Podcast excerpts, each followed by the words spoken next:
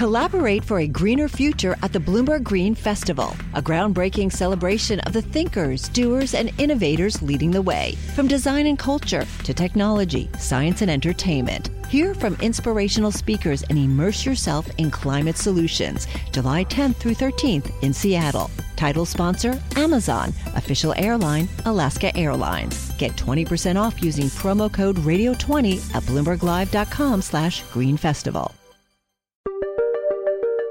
Welcome to Prognosis. I'm Laura Carlson. It's day 170 since coronavirus was declared a global pandemic. Today's main story South Africa was already dealing with other infectious disease outbreaks, like HIV, when COVID came along. The country went into strict lockdown to try to keep the outbreak from overwhelming its already shaky health system. But first, here's what happened in virus news today.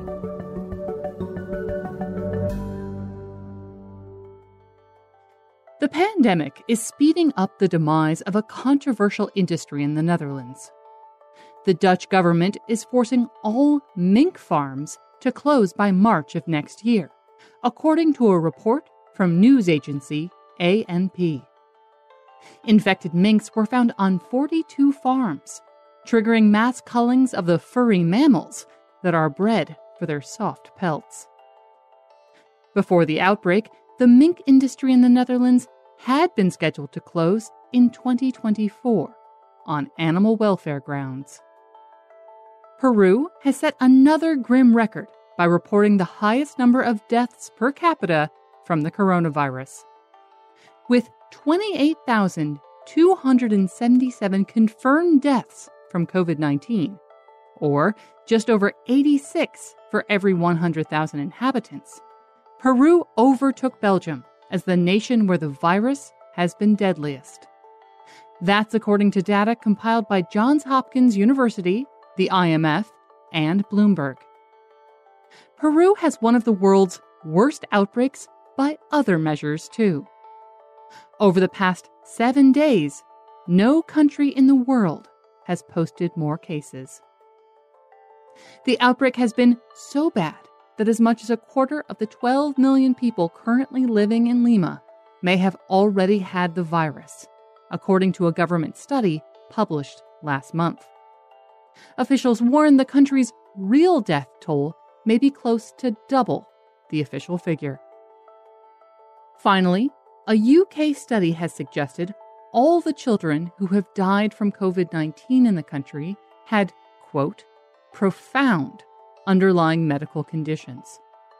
The report suggests that healthy school age patients are at very limited risk of severe disease outcomes. The report adds to previous indications that youthful patients suffer less from the disease than older people.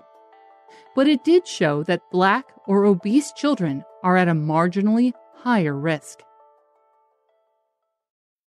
Collaborate for a greener future at the Bloomberg Green Festival, a groundbreaking celebration of the thinkers, doers, and innovators leading the way, from design and culture to technology, science, and entertainment. Hear from inspirational speakers and immerse yourself in climate solutions. July 10th through 13th in Seattle. Title sponsor Amazon. Official airline Alaska Airlines. Get 20% off using promo code radio20 at bloomberglive.com slash green festival.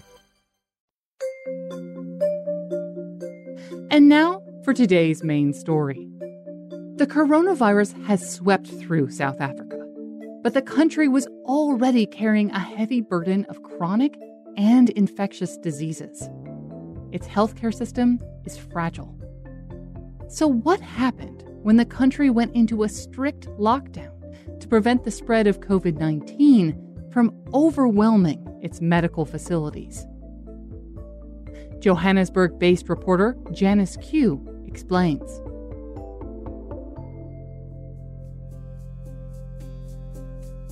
In the early hours of July 30, protesters from a hilly green countryside in South Africa's northeast set fire to some parts of the 170 bed Catherine Booth Hospital.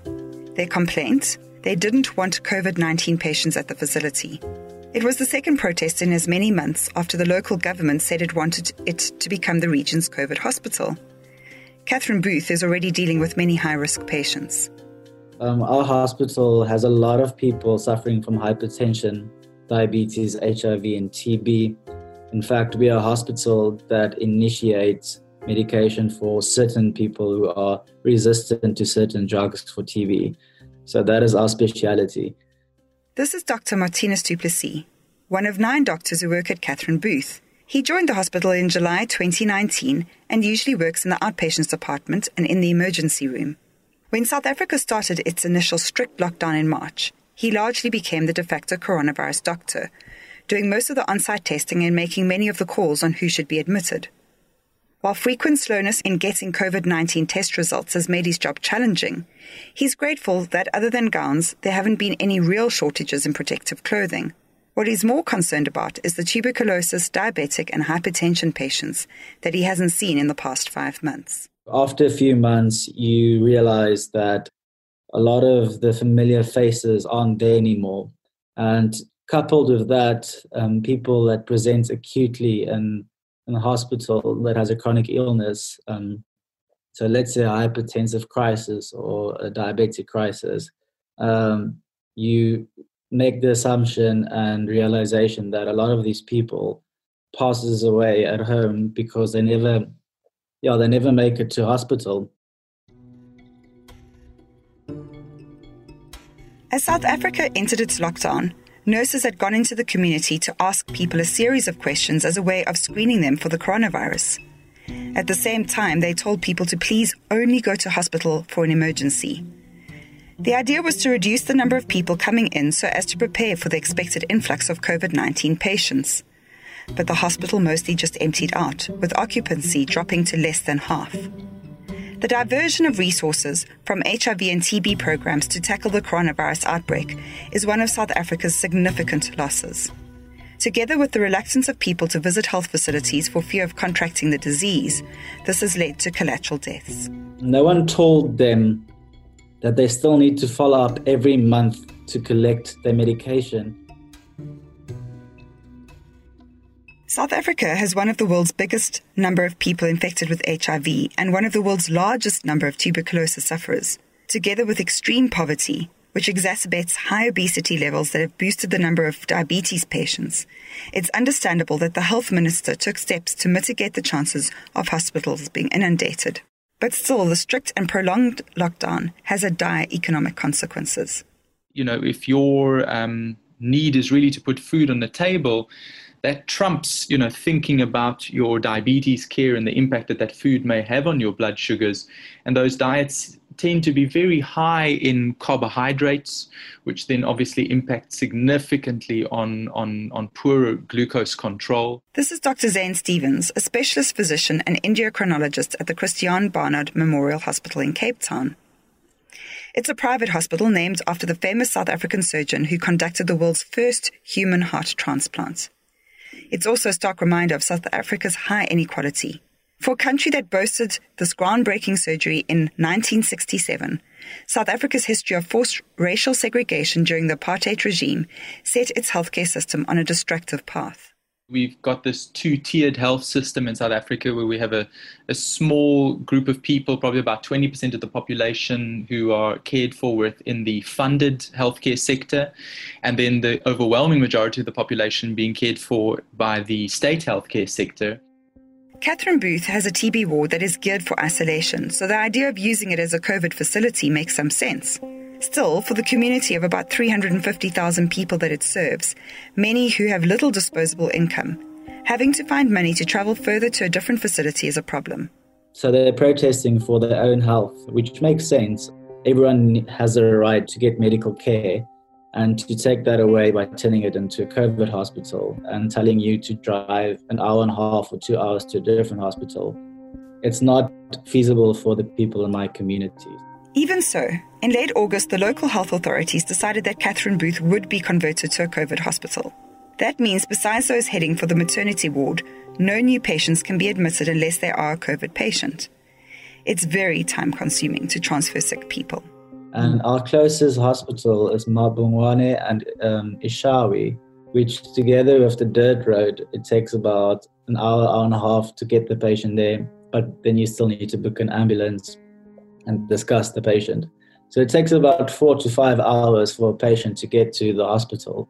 So it's very frustrating. It's frustrating for us, it's frustrating for the patients. We're still actually not sure how to cope with all of this. It's not that the doctors at Catherine Booth are being left all alone to figure it out. Through a research program, some doctors from the bigger hospitals are coming to help them manage the COVID patients. There are also more resources being provided. The Department of Health has started its biggest ever medical intern allocation program, with almost 2,400 recruits. At Catherine Booth, construction to build new wards have been fast tracked, and since April, South Africa has secured fleets of new mobile coronavirus screening and testing vans. The mobile testing um, like clinics, I think, is a great idea. Some of the units even will take chronic medication and then give known patients their chronic treatment. Across the country, there has also been cooperation between the public and private health sectors to an extent not seen before. And here's where South Africa may get its most significant COVID related win. The virus is breaking down walls that could expedite the expansion of care.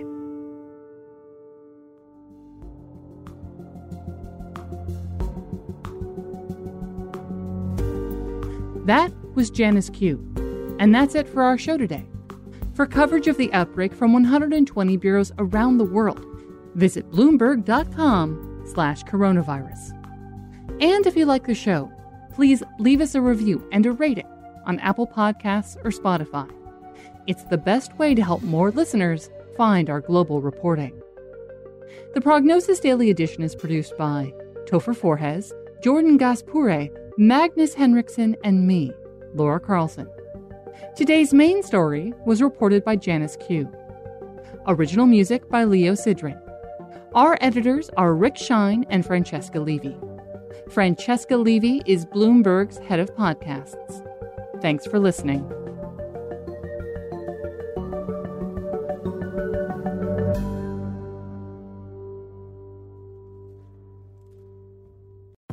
Collaborate for a greener future at the Bloomberg Green Festival, a groundbreaking celebration of the thinkers, doers, and innovators leading the way. From design and culture to technology, science, and entertainment. Hear from inspirational speakers and immerse yourself in climate solutions. July 10th through 13th in Seattle. Title sponsor Amazon. Official airline Alaska Airlines. Get 20% off using promo code radio20 at bloomberglive.com slash green festival.